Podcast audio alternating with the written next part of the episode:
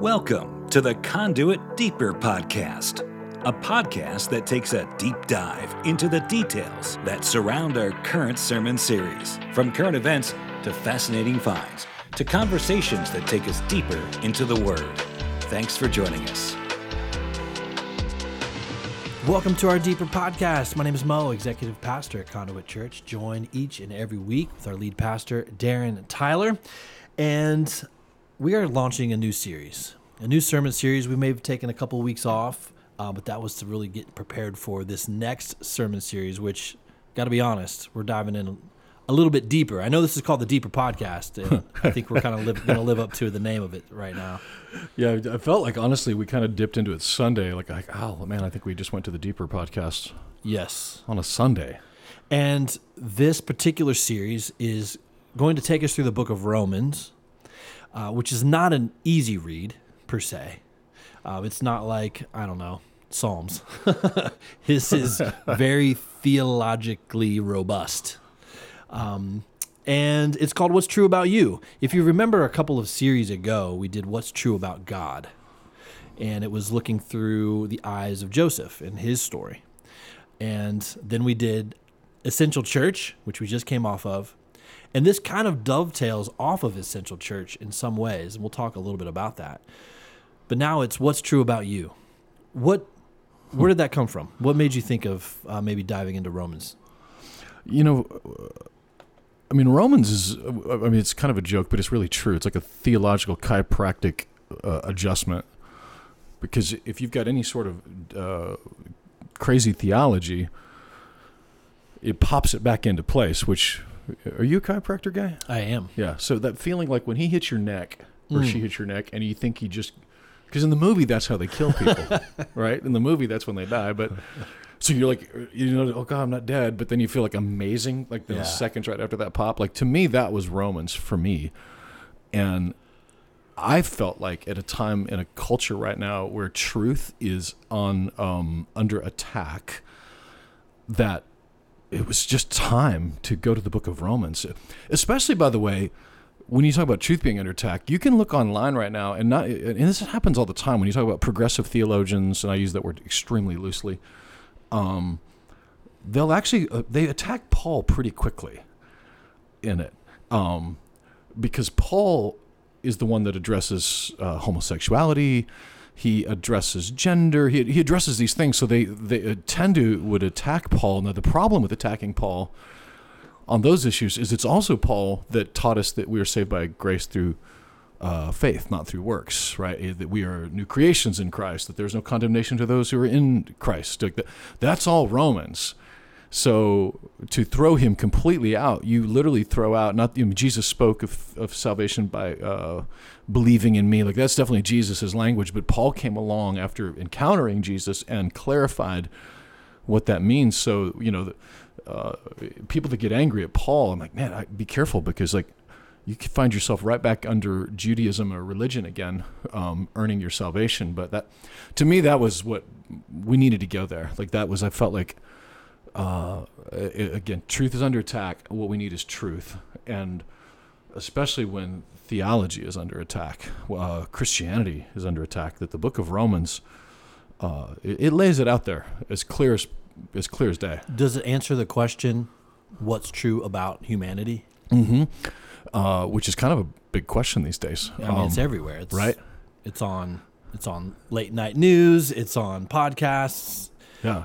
think tanks. Yeah, the question is man good or bad? Or is mankind inherently good or evil? Um, and I've heard it said, I think I shared it on Sunday, but the answer to that question, you can actually tell the difference for the most part between a progressive and a conservative. Uh, because a, a progressive would say that men, that mankind, they wouldn't say man because that would be, you know, you know Offensive. offensive. Uh, but humans are inherently good, and all we have to do is like adjust and destroy or whatever, tear down the systems, and then we'll, we'll be okay because it's the systems that are bad. Because we're progressing. Yeah. S- uh, when you come to conservatives, they technically will say that it's personal responsibility, that we're not inherently good, so we have to work on ourselves and make ourselves better, and that will make the systems better. Um, so, uh, on, on a purely secularly uh, human level, that's the basic difference between conservative and uh, and, and progressive. But neither of those fit perfectly in Scripture because both of them, like, um, so like a conservative might have the right answer that hey, you know, humans were not inherently good, but their response is, well, we'll just need to try harder and work more. Nothing wrong with working and trying whatever. But if you listen to Jordan Peterson closely, that's literally his answer to everything: is just work your butt off, just be better, Yeah. so make your bed, do his twelve rules for life, right? You know, nothing bad about any of that stuff. But you're still not going to make your bed some days. You're still going to blow it. You're still so you're not going to save yourself doing those things. So at, at the end of the day, Romans does answer the question, and you can't even get out of chapter one without the answer to that question, which is that yeah, mankind, uh, we are inherently not good. We do. Uh, we it's like when you hear somebody say specifically that mankind is good and that we are getting better, that we're evolving for the better. Like it is a demonstrably false premise. Like you can look at the globe right now, and I, I've heard people make the case that uh, we have less war now. One of the things that you'll hear, but the fact of the matter is, uh, w- when you look at the way, w- whether it's China, whether it is Asia uh, countries, there are more slaves alive today than there are ever in the history of the world 4.5 million. So we're already failing at that metric. When you're looking at uh, the amount of people that live in poverty, they'll say, well, that number's gotten smaller, but the number that they go off of is $2 a day. Like if you have, Wow. if you make less than $2 a day or $2 a day or more, like that's the line of poverty. So let's say you're making $3 a day. Technically, you don't show up on the extreme poverty uh, scale, Right. but I assure you that's still not enough. Right. Right. That's a hundred dollars a month. That's just not enough. So it, it's a demonstrably false idea that mankind is getting better. Well, and um, who's defining what war means? I mean, if it's defined by bloodshed, that's one thing. Uh huh. But if it's a culture war, an information war, an ideological war, we are in the thick of those wars. One hundred percent. I mean, you don't even have to get. I mean, out of hardly the United States, but just when you pop into the Middle East and the stuff that's happening there right now, those are t- uh, tribal nations with b- uh, borders you know, written by uh, politicians from World War II. And I got to tell you, if you're if you're if you're the Kurdish people, you're not really that concerned where Churchill wanted your bal- you know, your line. You're like, I want my land back. Turkey wants their land back. I mean, this is literally hanging on by a thread. Again, at the at the core of it all, mankind is is not been demonstrably good and inherently good. And the difference, of course, and this is why Romans is so stinking important, is that whether it's government, personal, scientific, whatever, we tend to go towards the behavior modification. So if you if you don't line up with the definition of good, then we're going to force you to change To be Uh, good. to be good yeah so it's either through physical force through marginalization through shaming through it's everything we're experiencing right now whether it's with the vaccine masking uh, the, the lockdowns like there's these these lines in the sand and if you don't obey them then you are marginalized and shamed. And whether you agree with the policy or not the, the, the tactic of shaming and marginalization is what happens. And so when it comes to religion we say these are the behaviors we want and if you're not going to do that then what do we do? And of course that means we're going to force you to. We're going to we're going to shame you. We're going to cut you off. We're all those things. But the gospel doesn't do that. The gospel says no i want to transform you from the inside out. That's the message of romans is that man is inherently evil but because of the work of christ that's your salvation because he is the one that took our punishment. He's the one that took because you know when you've sinned when you've like i've lied to somebody i've cheated I've, you know that, i can't take that back. Yeah.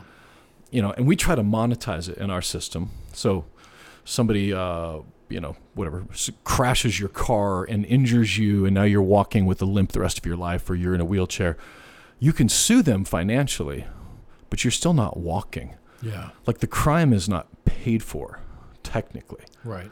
and that's true of any sin that we commit, whether it's pornography, whether it is lying or cheating. Like the, the sin is out there, and I can't pay for that.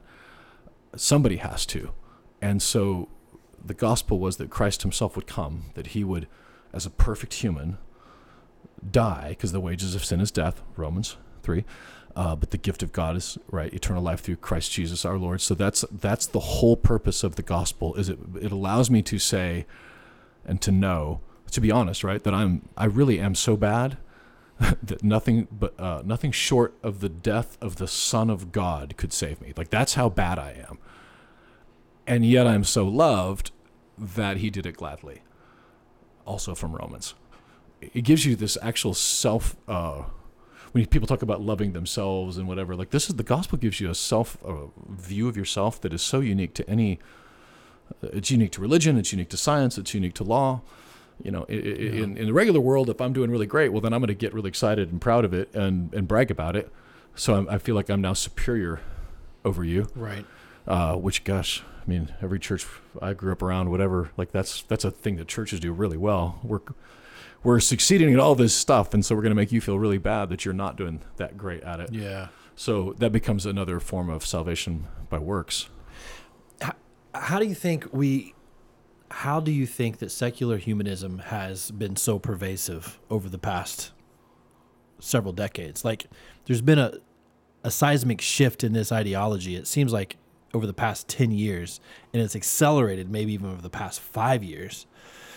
Like, is there was there something that that happened? Has it been a gradual fade? But like over the past decade or two, secular humanism has taken hold of America. Now I know this ideology was has been pervasive in Europe for you know probably 20 30 years before us, but it's like it's setting in here in the US.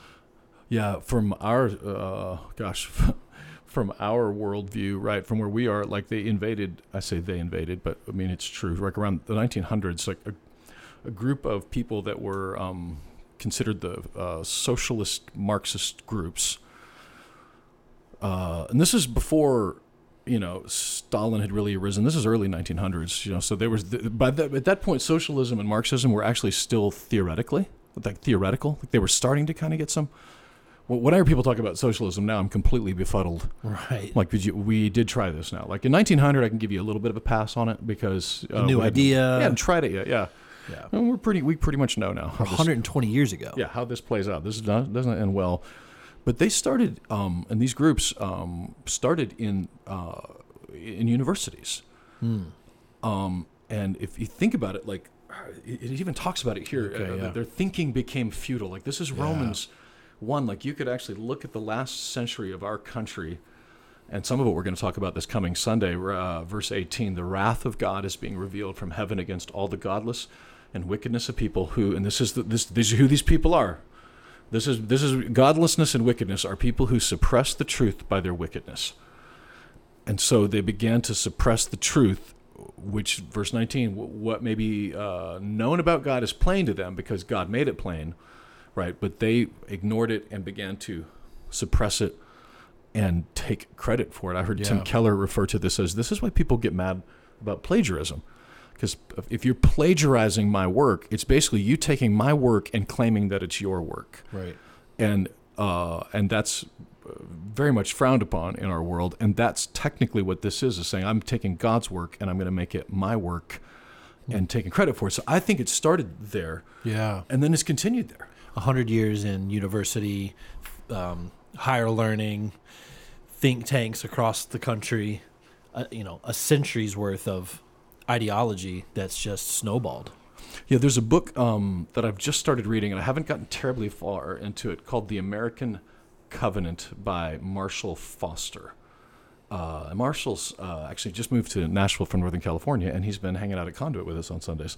Uh, but but he actually goes back and and talks about the um, what was happening in these early with of these organizations, these groups that were then infiltrating into um, into universities. Yeah.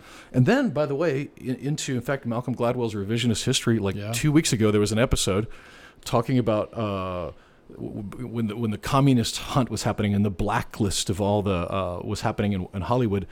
I'd actually never heard stories about it before, and, and and he's he's highlighting some people that I'd never heard their names of before, but but he actually talks about that. It wasn't like that they weren't actually dabbling in communism and were being falsely accused. There were people that that was what they were doing. They were part of the communist party in the united states and they were in um, media Yeah. in politics and they they were blacklisted and things but but but that infiltration began there. And to the point where it is now, which is, you know, the the university system right now, especially private universities or uh, the Ivy League, Princeton. Uh, I mean, it's it's literally you can't even think right now. You're being told what to think. The uh, the, the latest Joe Rogan podcast. Hmm. He's interviewing this girl who escaped from North Korea. Oh yeah, I saw a couple clips on that. I got Oh. to watch uh, one or two earlier this week. If you put that on 1.7 speed, okay, because it's like three hours. Oh wow. Okay, uh, it takes about uh, right at an hour and 50 minutes. Okay. But I, I don't know if you know this is what I've been doing, but I'm on the treadmill. I, I call it bundling. Okay, Bundling. right? This is a new technique. Oh yeah, you, You heard it here first. You folks. kids try this at home. Um, I hate being on the treadmill. It's boring, but I love information. So I won't let myself listen to something that I really want to listen to unless I'm on the treadmill with it. And if it's really good, then I'll end up walking on it uh, a little bit longer. And so this girl's name is Yo- Yeonmi Park. She escapes from North Korea, uh, and she. Uh, and the story is incredible. I've just got the book and I've just started it, and I can't even. It's a page turner. I'm about to neglect my family for Oh, the next wow. few weeks. I'm reading it, but she comes out. of This is a secular humanist society where she's like, I didn't even know what freedom was. Like we didn't. People aren't like this. is Where the generation where she was, like everybody's been uh, obliterated. So how do you fight for revolution? We don't even know what that means Wow. but so she but she escapes and she this story finds her way through China, uh, being sold into sex trafficking. But she finally finds herself at Columbia University after a series of events, and so she's finally found herself where she wants to be. Like I'm going to get an education. I'm going to, and she talks about that even in her broken English, she doesn't know pronouns very well.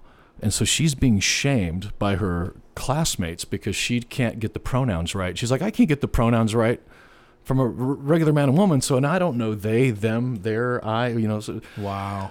but she's saying that I'm coming here and I'm realizing that's all I was being told in North Korea. I'm being told what I can say, what I can't say, but more than that, I'm being told what I can think and what I can't think. Wow. And this girl who graduated from Columbia said, I will never send my children there. It is a waste of money um, uh, to be told how to think. So, uh, the answer of when the secular started, it started 120 years ago. And the battle over secular, it's, it's the battle between Sinai, uh, according to Os Guinness, the, between Sinai and between Paris. The French Revolution, which is the godless secular humanist one, and Sinai, which is what the Christian revolution of our country being founded, of people that sought religious freedom, have sought human dignity. That's the battle. And right now, it seems that the French Revolution seems to be at least winning the day as far as media and the platforms go, which is the, the godless secular society.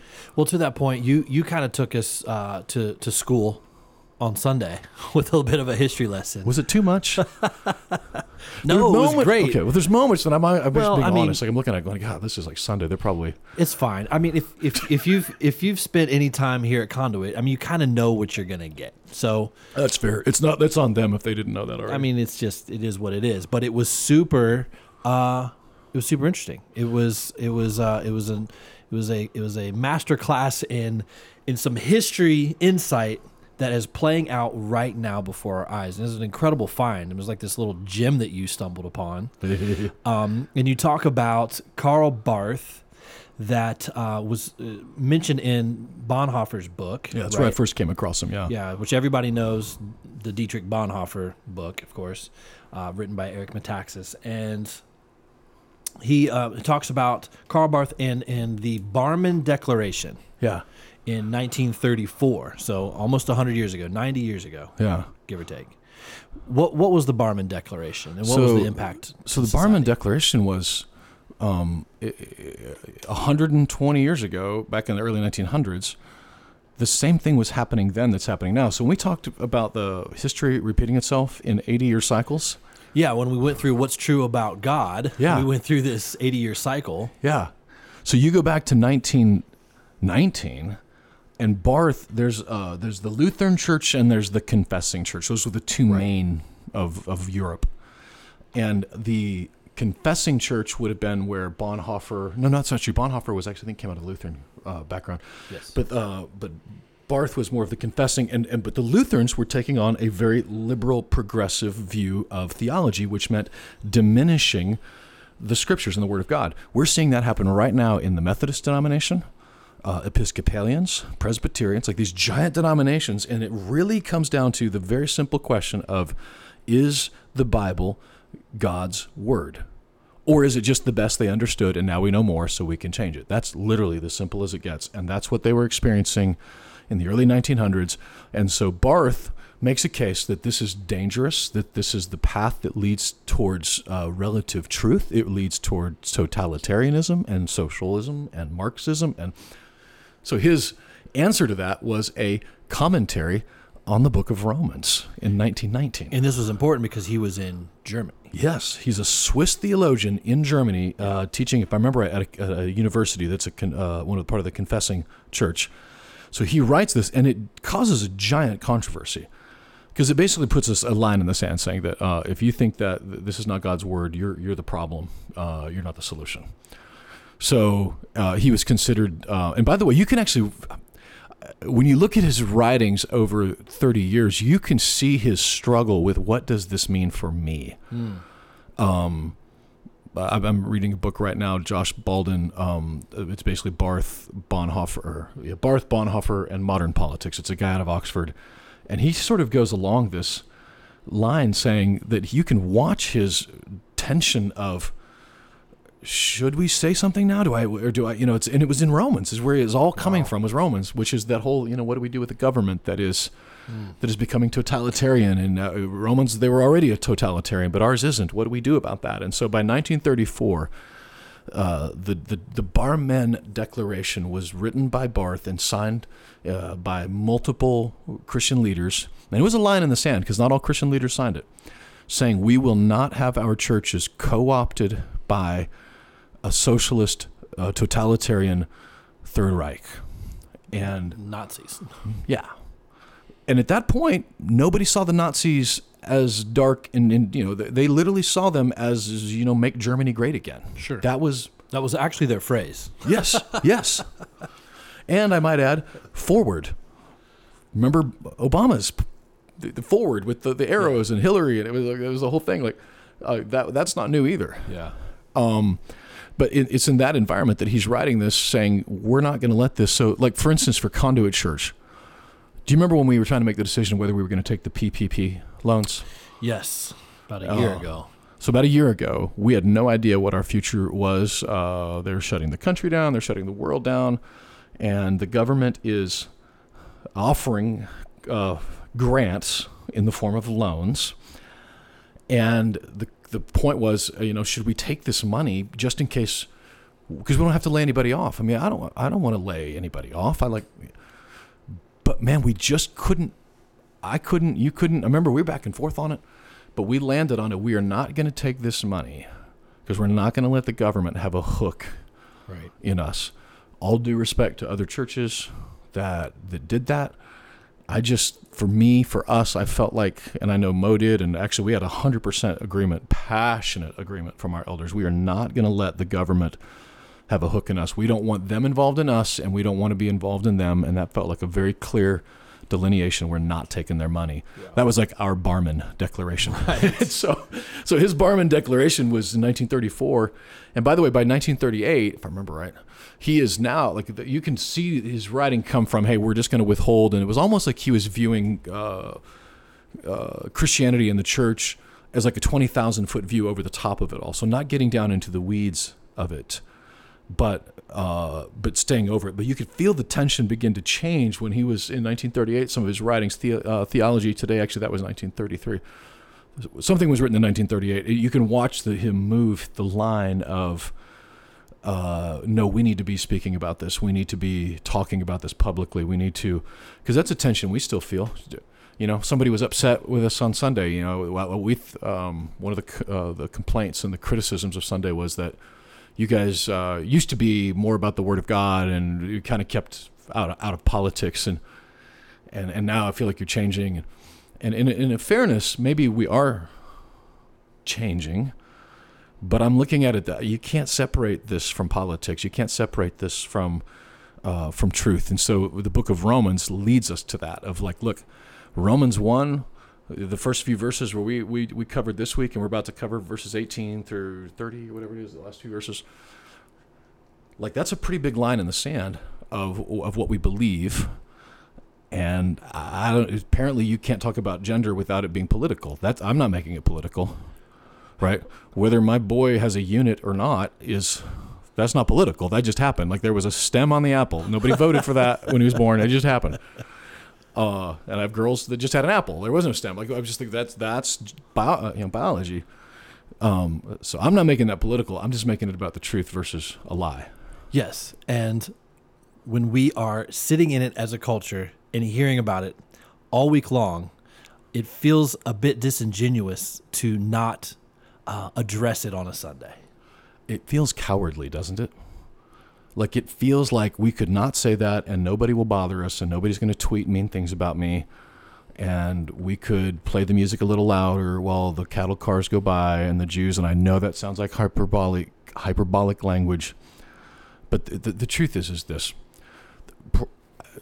fair argument would be that for the most part, people right now in the progressive wing of the of the society are not interested in a totalitarian regime controlling. Okay.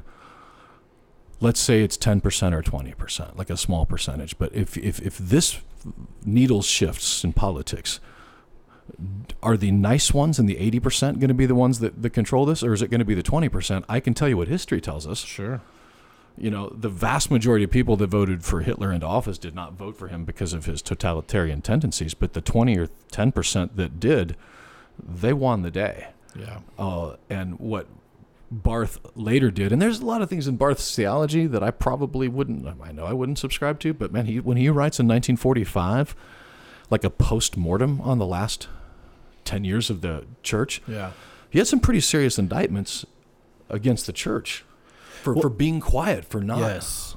for letting it happen, was his Yes. words. Well, I'm, I'm I pull it up on on Wiki. You can you can do the same if you're listening. Just search Barmen Declaration, and he has six he has six items that are part of the Declaration, and they're not uh, they're very they're very foundational. They're very basic. They're they're almost seem obvious of, of something that you would want to declare. the number one is the source of revelation is only the Word of God.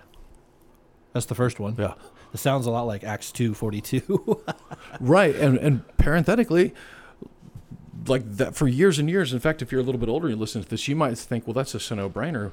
But the fact is, right now, the, the, the entirety of progressive theology of progressive Christians, and to people who may not even consider themselves that, uh, they would not say that the source of revelation is the Word of God. right. Um, that's a big freaking Yeah. deal. Yeah.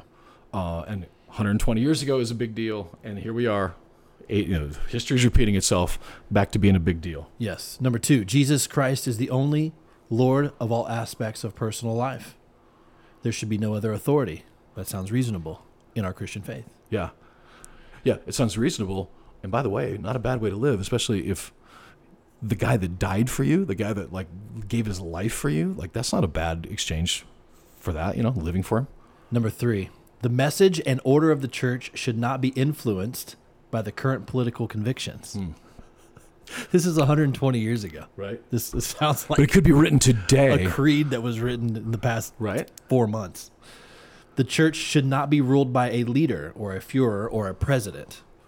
Hey, can, and I would like to comment on that because uh, in Germany, I don't know if you know this or not, part of the tax dollars of Germans goes towards the quote unquote national church in Germany. And if you talk to the average German citizen, they resent Christianity or the church because they don't want their tax dollars going to pay for this stuff. Interesting. And so the church itself, now I don't know how that works. Like if we were to go plant a conduit in Germany, I don't think we automatically get a piece of the action. But at the same time, there's no expectation for us to give to the church. For, it's just literally like a government service that's paid for, just like parking uh, and stop signs. And so there's a resentment to it. So that the, even though Hitler lost the war, that still exists Really? in it. So th- it's their version of a PPP loan in Germany. Well, it, in, so number five of this declaration a little bit addresses this and saying the state should not fulfill the task of the church and vice versa. Which again is Acts two forty two that we would be uh, that we would serve one another, that the church would gather and meet the needs of the least of these. Right. There's a, a real true thing that you can find that it is readily available um, online that um, Democrat politicians are less generous than Republican ones. Interesting. So, like you Google Joe Biden's giving records, Sure.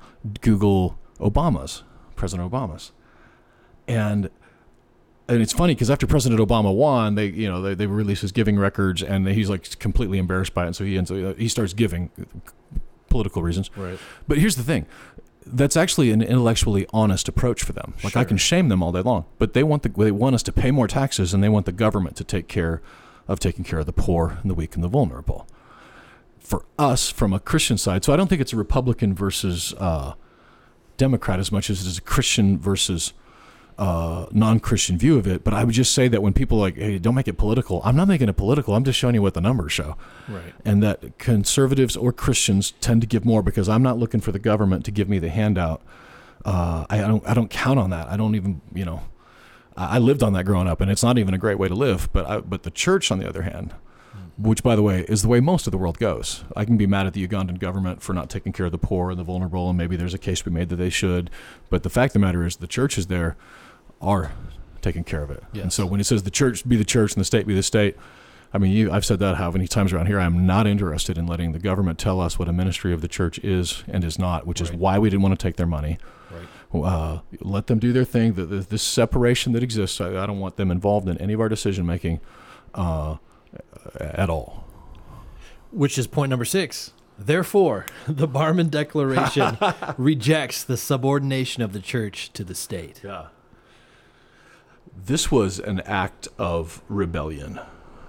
Some of the pastors that would not have signed this, or Christian leaders that did not sign this, would have done so because of the great cost that it would have given to them. In fact, the uh, I think it's the Theology Today piece that he wrote in 1933 was ultimately banned. Uh, now, 37,000 copies were out there before it was banned, but Hitler stopped it because it was a, uh, a statement against totalitarianism, a statement against uh, the government controlling it, and, and, and it was banned. And I would think, you know, in the same way right now, there are things happening in our world. They may not be banned by the government yet, but they're sure as heck being banned by social media platforms Yeah. and uh, you know we are it, it's frustrating to me because i don't i can't think of a single government power that was given to the government by for somebody in office that then was given back by the next guy or girl Yeah. they keep that and then they add more to it so this whole thing right now i mean I, I, you watch the president's spokesperson say that yeah we're actually in touch with facebook and telling them what is problem information she didn't hmm. say what was true or false. She said what's problem information, or or some phrase like that. It wasn't about true or false. Yeah. It was problematic information. And the fact is, right now, me believing that you know a, a man born in a man's body should not be competing in an athletic event against women because he thinks he's a woman is problematic information. And that's the kind of stuff that can get shut down in a society where there's no more truth with it. So, you know, this Barmen Declaration, I mean, this, it didn't, like, Hitler didn't start with Jews and cattle cars. He started with, we're going to make our country great again. And then he goes down to the road of, we got to figure out how these people that are making it bad, we got to get rid of them. We got to marginalize them. We got to, you know, uh, almost every one that I can think of anyway, of a, when you think about a dictator or a, a politician, whatever, they always start out with the idea that we're doing something really good for our society. But you, you know, you jerks that didn't agree and cooperate got in the way, so we had to do something with it. So the church then was ostracized, and obviously Bonhoeffer himself was executed, along with many, many, many Christian leaders were executed. And you know, we're not there yet in our society. Uh, there are many societies where they're there, but I mean, th- I, I would suppose in 1934, maybe uh, maybe Barth didn't think we were going that direction. You know, maybe Bonhoeffer didn't. Yeah. Um, it's it's the natural descent of uh, of mankind. And we bring this up because, like you said a minute ago, history repeats itself. And can you go through that 80 year cycle again, the four Yeah, yeah. 20 year cycles? Yeah, the uh, the Strauss Howe theory, right, Yes. which is that uh, history repeats itself in 80 year cycles. Um, and each side of inside of each 80 years is a 20 year cycle, uh, which starts with the prophet, right? The, the the the person who is arising. There's hard times, and out of that, hardened, hard, strong men arise from that, and they call them the prophets. So the biblical idea would be Joseph, uh, Abraham, whatever. Uh, and then it goes the, the next 20 years. And the reason they say this in 20 years, by the way, cycles, is that when you reach your 40s is kind of when you have maximum influence between 40 and 60 years old. Yeah. So, you know, right now Micah has minimal influence in this world. Um, Darren has more because I'm 50. You know, more people are listening to me now than when I was 30. So, uh, so those 20 year cycles, that's where it comes from. And when, so uh, the next one is the, the nomad in that cycle, which is the 20, uh, when the nomads are coming out of the hard people, they're the ones uh, these strong men, the, the prophets have created and spoken a vision, and so the nomads are the ones that have sort of extended out and begun to make it happen. Um, so think Churchill to John F. Kennedy. Yeah. Uh, and then from there come uh, the heroes, the ones that hey, we, we've finally got some stability in this in this cycle. So now the the hero's going to rise, and it's in this prosperity and this stability. Uh, think Reagan, right, more than Jimmy Carter. Um, it's morning in America. uh, uh, and that and that 20 years. Uh, that that cycle is about creating really good times in it. Uh, and then out of that become the artists, which are I hate I honestly hate that they use that word since we live in Nashville. Artists. Yeah, because it just you know I, I know some really strong artists, but they use that word for you know they're the creatives. They didn't really have a lot of hardness in their life, so they didn't have anything to make them strong. And so the artists, uh, you know, think Bill Clinton. Um, come along and they're they're smooth talkers and but they're not you know it's what we have right now the people in power right now for the most part are the artists who are the weak men the weak women uh, who don't want to cause anything to ruffle we don't want to offend anybody again back to Yeonmi Park she was talking about like uh, we, we can't say this because it will quote trigger you and she was just she thought the idea of being triggered was absolutely hilarious Wow.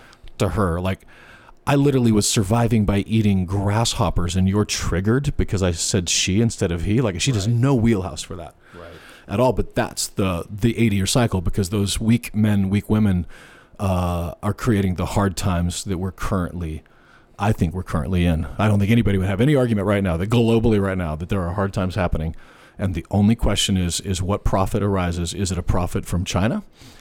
With an agenda that is godless secular humanist, or is it a prophet from Sinai, right, with a, a godly ideology that can bring us back into another cycle of of uh, good times? So Romans is timeless. I mean, we've just talked about that. That was your first point, and here we are. Romans is also Yeah. universal. That was your second point. I haven't even had coffee this afternoon. I know, right? But you're on fire. I love it. I came into this thinking I didn't have anything to say today. But Romans is universal as well. Not Yes. universalism, Right. universal. Yeah, which is critical because right now universalism says that everybody's saved. That's what Michael Gungor thinks. Everybody's saved. Um, And I have actually some good friends that would that, that, that think that. And as much as I love that on paper, uh, I actually don't like that because you know what? There's a thing called justice. That God is a God of justice and He is a God of mercy and all those things. But if if I decide that I don't want to receive His mercy, which was given through Christ, which meant a price was paid now for my crime, um, and I want to stand there on my own, then I'm going to have to be judged based according to my sin, my crimes. And universalism says that everybody gets in, and it's just you certainly can't. Again, that's why you got to throw out Romans for this. That's why you know whether it's Stan Mitchell or Brian McLaren or Rob Bell or Richard Rohr, you won't find them quoting Romans very much Right. because it it doesn't allow for that. And candidly, even when they start quoting stuff out of Corinthians and whatever, I'm like, why are you even quoting the Bible at all? Because if you don't believe that it's God's word or it's inspired, then how do I? You know, this is just like I might as well quote from Ayn Rand or, uh, and I guess they do. I mean, they, you know, Rumi is one of the uh, Islamic poets that they quote a lot. He- he- that's a clue that you're getting onto a, uh progressive theologian or a progressive Christian or whatever. Is if they start quoting Rumi uh, who is a, a Muslim poet from like the Middle Ages. But anyway, um, but in this world, uh, the universalist says we're all saved, and the fact is, is uh, I don't want that. I want justice too, Yeah. And that's what Romans promises us. The wages of sin is death. The gift of God is eternal life through Christ Jesus, not through my own efforts. And it's really, it solves the greatest problem in, in history, which is how can I be saved uh, by being by being good enough when I just am not? That my best day, I'm still, and you see this when you read uh, people's Instagram posts who are into uh, more liberal thinking and whatever. They're they're like, oh, today I had a hard day, and I, I, I lost my cool with my kid, and I'm just being real out here, which is all true, and I'm, I'm thankful for that. But dadgummit, like, who's going to pay for the crime that you just committed against your child for losing your crap? Um, just because you got on here and were really sorry about it on Instagram, you still injured him, you still harmed Right. your child, you still wounded him, just like I did, just like. And so, who pays for that? Yeah. And the answer is, is Christ will pay for that. And he's going to save my child, not me. Um, and it does, you know, people from that side, especially is, like Muslims, they get really mad because they, they're like, well, then why would you even try at all? Yeah, that's what I was going to ask. So when when folks hear this for the first time in Northern Africa, Yeah, yeah. I mean, what's their response? Yeah, so they're, It's the, the the couscous story is what always comes. yeah, yeah. me. Well, you get, you know, you're getting warm with a Muslim. You know, you're getting warm. Like you're, you're actually, they're understanding when they get mad because it's like, whoa, that's not fair at all. That's not fair. And the couscous story is that you know, uh, for uh, at the end of the, of the uh, Islam teaches at the end of your life there are these two scales, and you, the good works on one and your bad works on the other. And as long as there's one more good work than bad work, then you'll make it into eternity, uh, with with uh, with uh, Allah and Muhammad and and the virgins and the whole production. Um, but one bad one and you're eternally damned. One more. So couscous counts as each couscous is a is a work. Is it like rice or beans? Yeah, it's a it's like a grit of some Okay. kind. I, I, texturally, I'm not 100 percent sure. Texture. like I got some texture issues with it, but they serve it, so you got to eat it. Uh, but you get like one little, and it is like a little grit, like it's just tiny little like Grain. granule, you know. So if I, one potato is one work, but like each couscous, so I could literally have like a thousand good works with a with a pull of couscous Wow. versus one potato, one work. So that's their their weighting of it. But when it comes to uh, earning my way into it, uh, it's really an exhausting way. Like you don't know, you'll never know until you die whether it is. Which parenthetically is why it was easier and why they recruit. Uh, when I say they, radical Islamic terrorists uh, quote from slums. They they they recruit from the poorest parts of whether it's Morocco. I mean, two of the uh, one of the attackers from 9/11 was Moroccan or two. You'll find Moroccan terrorists. Uh, usually, it's like Saudi Arabia, Afghan, and then like one random Moroccan is in there. But they recruit them from like the slums around uh, Casablanca or Rabat, and the reason is is that they have done so many bad things that they don't think they'll ever have a way into heaven. But the one guarantee is if I could die in jihad as a martyr, then I'm guaranteed. Wow. And so that that draw is very powerful for, uh, for for being saved by works with it. But in, in the kingdom of God, the, the the power of the gospel is that I'm never going to be good enough with it, and so Christ's salvation for me is is my it, it restores me to my relationship with God but it does not, on the other hand, uh, absolve me of the consequences of my sins. And so, where I would say a guy like Jordan Peterson is right, is that making your bed is not a bad thing. There's consequences for living like a slob, right? There are consequences for lying to my wife. I'm saved. The punishment of my sin for eternity is taken care of, but the consequences are not. And so the reason that I try, and the reason that Romans 6 and 7 starts to talk about the power over sin, is that I need that power. Uh, the, the same power that raised Christ from the dead, Romans 8, uh, dwells in you, verse 14, I think, um, to, to, to overcome it. Because, you know what, I don't want to hurt my wife's feelings. I, I mean, I, every day I do. Uh, probably multiple times a day. My wife is all feelings and I'm all head, and uh, boy, that's uh, it's a lot of fun. I'll tell you that it's a scene at our house. But uh, but that part of it is forgiven. But uh, I, I would say that in my transformation as a believer, that I am I hurt her feelings less now than I did 27 years ago because I'm growing in Christ. I'm, every day I'm turning up and I'm a little more. I think Bob Goff's thing. I just want to be a little bit more the next most humble version of Bob. Yeah. That's his line. Yeah. Uh, so today I want to be the next more most humble version of Darren. And, and and when I fail, I am I'm saved by grace. And Romans eight one there is therefore now no condemnation to those who are in Christ Jesus. Um, is an answer to that. The the trick is um, the ultimate thing, especially about the the universal part of this, is this that um, it's when I quit trying to struggle with sin. Like when I just tap out and say, "This is who I am. This is how I was made." Um, I'm throwing in the white flag. So Paul in Romans seven, all it is is, man, why do I do the things I don't want to do? Again, timeless. That's everybody. Universal. That's everybody. Why did I lose my crap again? Why did I do this again? Uh, and then he goes on to say, but there's no no condemnation. He, I think chapter seven at the very end is when he says, "Who will save me from this wretched body of sin?" I've had some moments like that. Um, and thank God through Christ Jesus our Lord, right? And there's therefore now no condemnation. So it's the the penalty is all taken care of, and the power of it is then to uh, to hurt people less, to be less separated from my children, less separated from people around me, because I've I am being transformed uh, from the inside out, not from the outside in.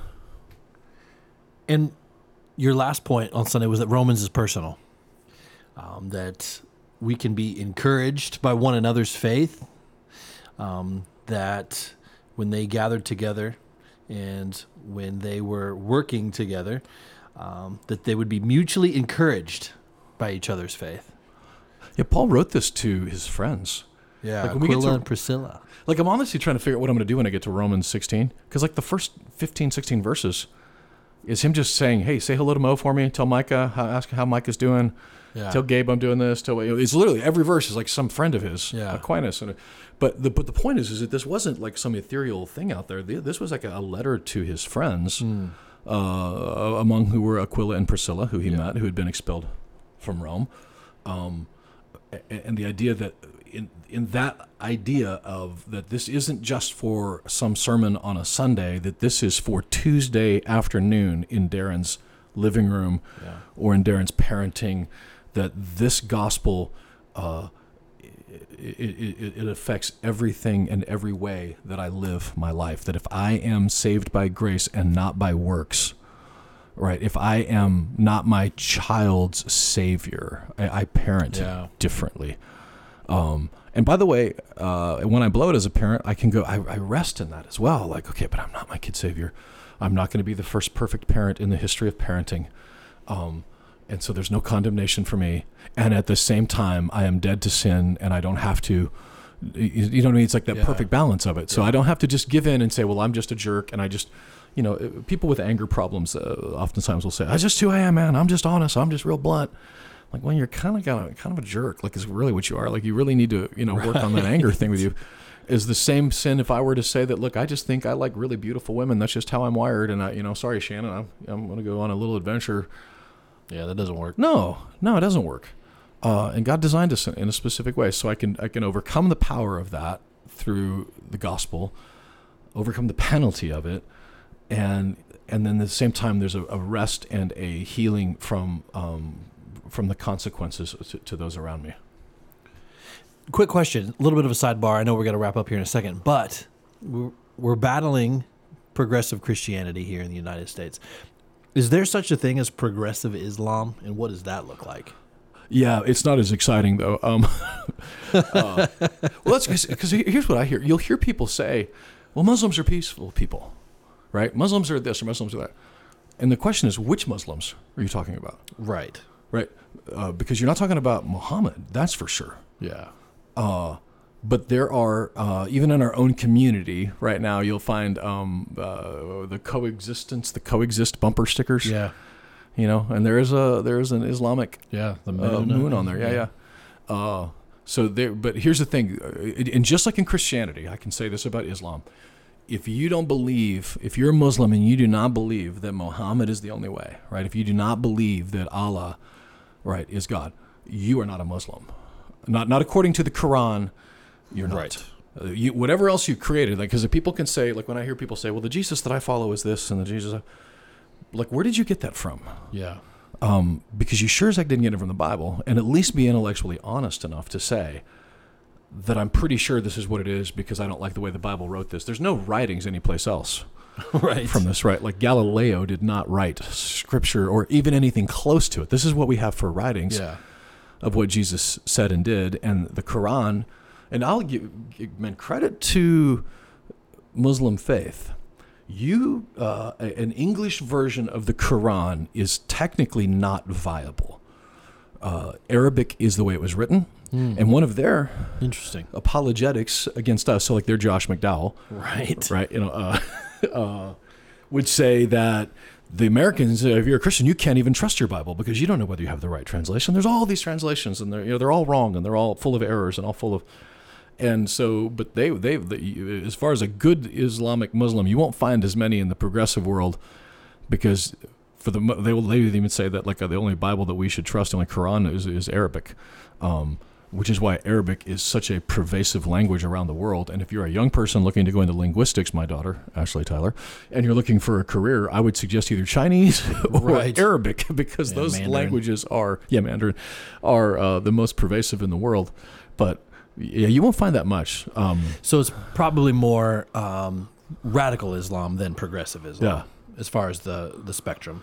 Yeah, yeah, that's a good point. So interesting. So our buddy in North Africa, one of the ways that he ultimately came to Christ, uh, he told me this. He said that most of my Muslim friends, including myself, um, didn't know that much about the Quran.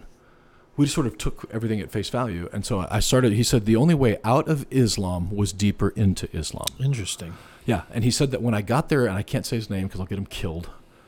Um, the way I got there, we call him Cleo, which is like his Christian name, but anyway, uh, was uh, I, I I went deep, and I, this is actually a funny story. I, it's, he was there was a Christian radio station broadcasting into Morocco, and so he would write. He got so angry. He was listening to the radio. It was like 1990. He writes a letter, like a physical letter, Yeah.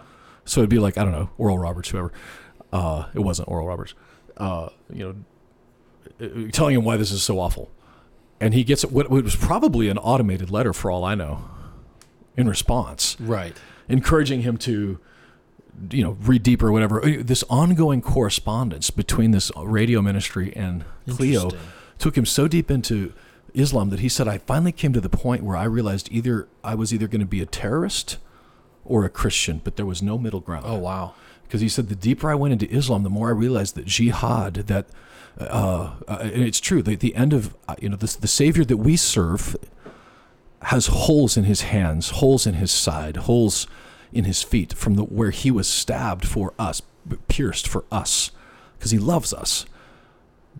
Muhammad left holes in everybody that didn't believe. He was stabbing them in the side. He was stabbing them through the heart. Like jihad was literally part of Muhammad's business model. Yeah. So it wasn't like he, you know, you could look at Muhammad and say that's a really loving guy. That's why the word love does not appear in the Quran, but you sure see obedience uh, and submission.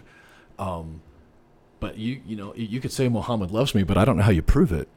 Because I would think what you would say is that Muhammad uh, loves me as long as I obey him. Otherwise, he's going to kill me.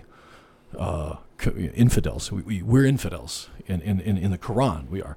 So anybody that doesn't get that, that I'd say they just aren't very good. Um, they're not very good Muslims, according to the Quran, anyway. Very interesting. No, I just thought it was an interesting question. Knowing what we're faced with here in the United States uh, with Christianity and progressive Christianity, I was curious kind of what that spectrum looks like elsewhere. Um, the fact of the matter is, we are in culture war, and we know that much. And I I think that's why uh, we've been so um, determined and strategic in our sermon series over the past several months Yeah. and especially like we started out at the beginning of this podcast especially into the book of romans to set up some theological guardrails um, to teach these things on a sunday and invite folks into uh, reading the scriptures especially as it pertains to exactly what our theology is. And it allows us to put a flag in the ground and which you did sunday. I mean we there were some flags placed into the ground as to what we believe as a church. Um, and and using the book of romans to help kind of guide us through this conversation But you know, doesn't it feel weird to you that, like, I feel like I taught through Romans 10 years ago, and it wasn't controversial then? no no not at all Right? Not I don't all. remember even thinking about hurting. And I, we did have somebody get offended and leave because I was teaching Romans, which I, you know, it kind of caught me off guard. But you know, ten years ago it was one family, but like now to stand up and say things like I, I think that people don't really fully appreciate that that it, it wasn't always this way, and it just like we switched some stuff real quickly. There are things now, like in the office, a show that we all love, uh, that they couldn't make that show now.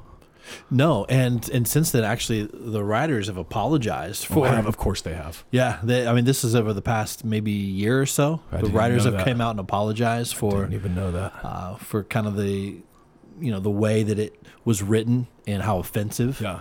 it was. But so think about that. This is another reason why Romans is so important and so Yeah. timeless. Is that when you're trying to follow culture as your guide of truth, you can't keep up with it. yeah, not at all. I can't keep up with that. It literally something that was not offensive a year ago is offensive today. Yeah, and it just continues that way. So right now, people like are apologizing. Like when we saw the episode when he had Phyllis dressed as Santa Claus, right, and he called her Tranny Claus, we all laughed and guffawed. That was the most funny thing ever. And he, they couldn't say that now right. Because it's considered offensive. But it wasn't that 12 years ago. But nobody, like nobody sent the notice out. Like we didn't get like an official, you know, Amber Alert, but for uh, language that you Right. can't say that anymore.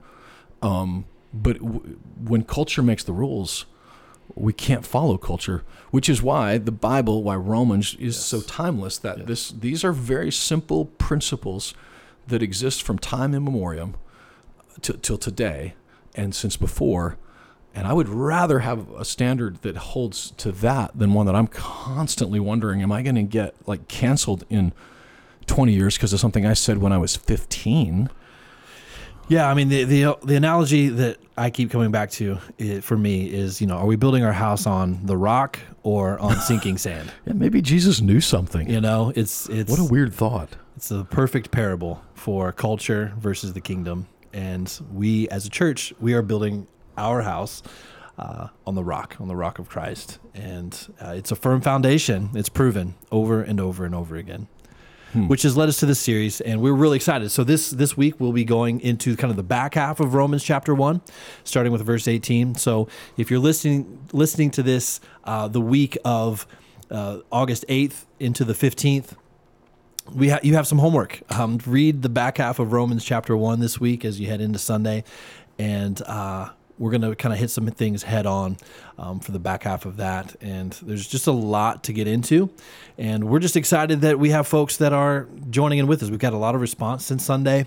Uh, a lot of folks that are just excited to dive in deep into what all of this means, especially uh, knowing that these folks are having conversations. All of us are having conversations with friends and family, kind of about what we believe right now, uh, across the board. Yeah. And to kind of know what others are learning and what others are believing uh, in a in a church family helps encourage us, like it says at the uh, Romans chapter one verses eleven, like we just read, um, that we can be encouraged with one another's faith through Yeah. this. Yeah. And boy, do we need that more than ever. And I'll tell you this um, I heard from friends from our message, because, you know, the people that were upset with me on Sunday, and there weren't that many, I don't want to make it sound like I'm being martyred or anything, but the people that uh, were upset with me, they were putting a very American lens on it. But, you know, I heard from a guy in Myanmar, I heard a guy from a guy in Iraq, heard from a guy in Nepal, and they're all on fire for this series because they're in, Wow, yeah, like they're they're you know they read this stuff differently and we would be uh, we would do well to listen to them and follow their lead in this It's good. You can always find us um, anywhere you listen to a podcast. Obviously, you're listening to it now, but you can always catch up to previous episodes. Just scroll up or down, depending on how you have it set up, and catch up on previous episodes, previous sermon series. You can watch uh, our services on YouTube. Just search Conduit Church, of course, and then any information you could possibly know about Conduit Church, you can find at our website, website conduitchurch.com. We'll see you next week.